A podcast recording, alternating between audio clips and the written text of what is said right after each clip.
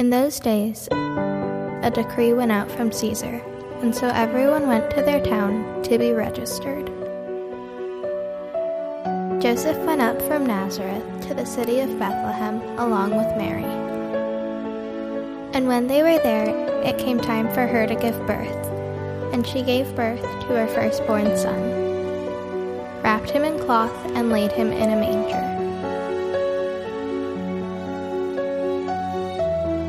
In the same region, shepherds were staying out in the field at night and keeping watch over their flock.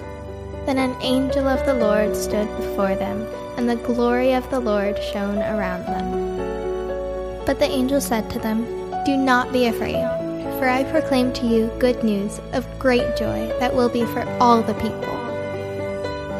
Today in the city of David a Savior was born, for you who is the Messiah, the Lord."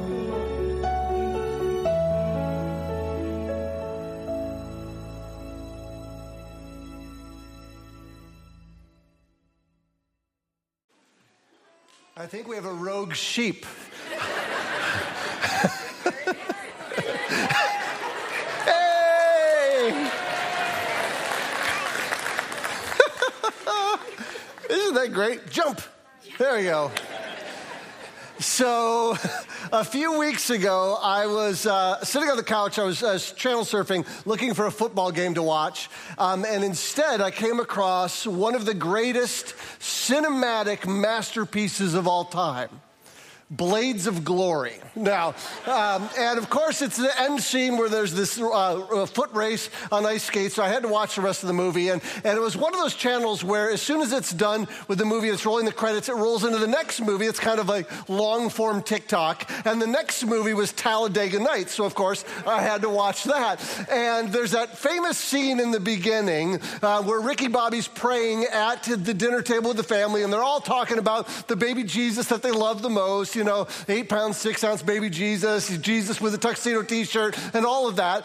And you may expect at this point that I'm going to Jesus juke you and say that it doesn't matter which Jesus you like better, there's only one Jesus. But I'm not going to actually say that, because the genius of that movie is Jesus is a lot of different things to us, and we need him to actually be all of them.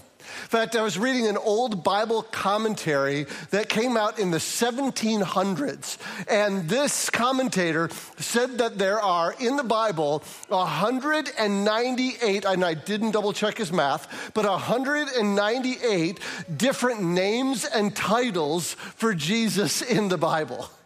And if you're a regular around here at Riv, you know for the last several weeks we've been working our way through the Christmas story in the gospel accounts, and we've been looking at the different names and titles of Jesus that show up in those gospel accounts. And we've seen that Jesus is the Son of God, he is the Son of Man, he is Emmanuel, he is the Son of the Most High, he is the Savior. And today we're just looking at this idea that we just saw in very cute fashion, that Jesus is the Messiah.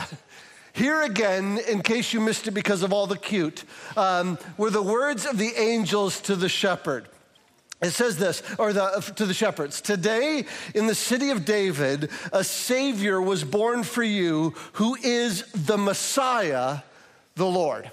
Now, if you are super familiar with the Christmas story, maybe you grew up in the church, or maybe you have your own Bible and you're kind of tracking along with this passage, you may know that in some translations, it actually says something different. Instead of saying that this Jesus was the Messiah, the Lord, other translations say he is Christ, the Lord. So which is it? Is Jesus the Christ or the Messiah? Was this a typo? Is this an inconsistency? Well, here's the thing. These two words mean exactly the same thing. Christ, contrary to popular opinion, was not Jesus' last name. H is not his middle initial, but Christ is the English version of the Greek word Christos, which means the anointed one. Messiah in the English is the English version of the Hebrew word Mashiach, which means the anointed one. In other words, it's the same thing. Jesus is the Christ. He is the Messiah. He is the anointed one. So you could say that what the angel was saying right there to the shepherds that day is today in the city of David, a Savior was born for you who is the anointed one, the Lord. Now, this idea of the anointed one is actually really rich in the Bible, especially in the Old Testament of the Bible. Because what we see in the Old Testament of the Bible is that certain types of spiritual leaders, the prophets, priests, and kings were all anointed to their role. And what that means is they would literally take oil and dump it on their heads. And so the oil would run from their heads down across their beard, across into their robe, and this signified that they were being anointed to a specific job, a specific position. Prophets, priests, and kings. So prophets, they were anointed to have a special job of speaking God's word to the people. They would both foretell and forthtell God's word. And those are two different things that they did, but they're pretty much the same in two categories. The foretelling is declaring with 100% certainty and 100% accuracy something that will one day happen but hasn't happened yet. Forthtelling is declaring with 100% certainty and 100% accuracy something that was going on in the world today that the prophet had no business knowing. That they had no internet, you know, it's not like they could search and double check it. It's just, they had no idea that it was happening, but they were told by God that it was. That's what prophets did. And then there were priests. Priests served as the mediator between God and people, and they would accept sacrifices on behalf of the people so that they would be made right with God. So if they sinned, they'd bring an offering, the priest would accept it, and they would basically stand between the people and God. And then there were kings. Kings would rule and reign here over people. But very rarely in all the Old Testament did anybody hold more than one of those offices. It happened a few times, but it was very rare. Someone was either a prophet or they were a priest or they were a king. They had distinct offices, but Jesus is not just a anointed one. I'm not sure if it's a, is it an? And that's wrong. It's a anointed one. Jesus was the anointed one. In fact, I'm going to teach you a really big word so you can say you actually learned something on Christmas Eve. Jesus was what theologians call tri-perspectival. Is that not a great word? Let's break it down. We all know what it means. Tri means what? Three. Perspectival means what? Perspectival means perspective, right? Which means you can look at Jesus from three different perspectives. He is prophet, he is priest, he is king, and you need him to be all of them for you. You need Jesus to be a prophet. There's this famous story in John 4 where Jesus sits down with a woman and in detail he tells her about her life. And we don't know enough about her story to know if she had sinned or if she had been sinned against. It was probably some combination of those things. But when Jesus kind of lays out her life, something he had no business knowing, she looked at him and she said, "You, sir, are a prophet." And Jesus has done that to me too. I mean, it happened recently. I was in one of those seasons where someone was getting under my skin, and don't worry, it was none of you. It does not somebody who goes to Riverview. And I felt like this person was disrespecting me, and I felt like they were slandering me. And they probably didn't even realize that I felt that way, but I was just so angry with them. And I felt this bitterness growing underneath my skin toward them. And then I was reading in my daily Bible reading plan, and Jesus said this, "Why do you look at the splinter in your brother's eye, but don't notice the beam of wood in your own eye? Or how can you say to your brother, let me take the splinter out of your own eye, and look, there's a beam of wood in your own eye." And I was like, come on, Jesus.